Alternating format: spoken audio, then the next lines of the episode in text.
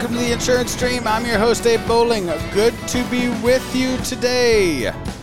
It is Monday, February 26th, 2024. Folks, we are already at the end of February. How stinking crazy is that? Today's episode is sponsored by Hawksoft. They are the best in the business when it comes to agency management systems. They're the only place with a 97% recommendation rate. Uh, there is no other place that has 97% call, you know, rem, you know, coming to resolution on the issue that you're calling for. And you know, I always I was talking to an agent at a conference, uh, and they're talking about how often their place, you know, constantly calls them to try and get like these thousand dollar or ten thousand dollar add-ons to their agency management system. Blew my mind. That's never happened. I've been with Hawksoft for over 15 years, and uh, I've never gotten that call. So. Thank you, Hawksoft. We appreciate it. Go to theinsurancedream.com, click on services for your agency. Click on agency management system. It'll get you connected with those fine folks over there at Hawksoft. We appreciate the sponsorship today. All right, so on today's daily insurance meditation, we're continuing on with our riches and niches. This is maybe the longest series we've ever done on this podcast. I'm not sure, but it's important um, because this, you know, 2024, 100% is the year of commercial growth. And, um, you know, this is the way to do it, really. And this is not just Abe's opinion.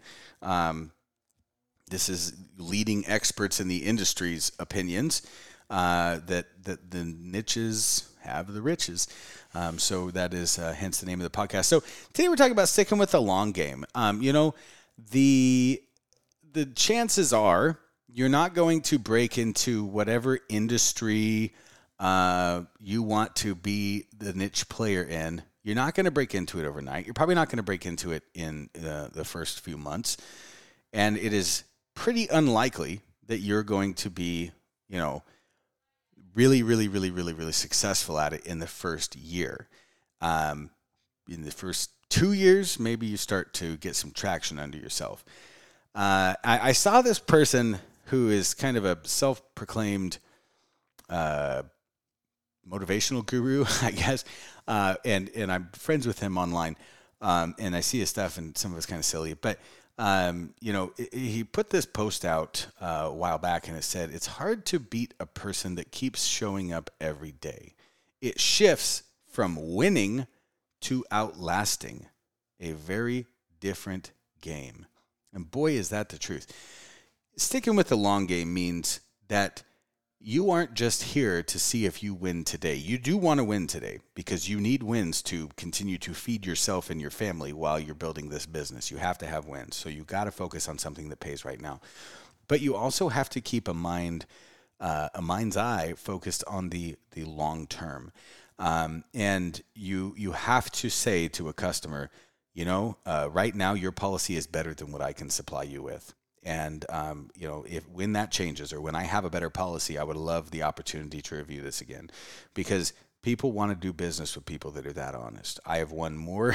Uh, my close ratio when I reapproach people that I say that to a year or two or three later is like hundred percent. I always I always end up doing business with them because they know that I'm honest.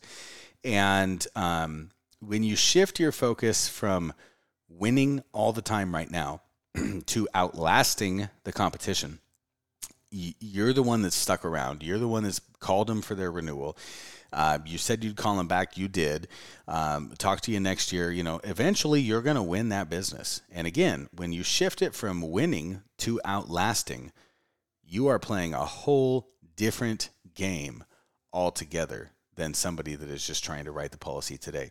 So stick with the focus, especially in the niche industry stick with the focus of the long term gain. You've got to be able to pick up some stuff right now. Super important. I'm not trying to play that down.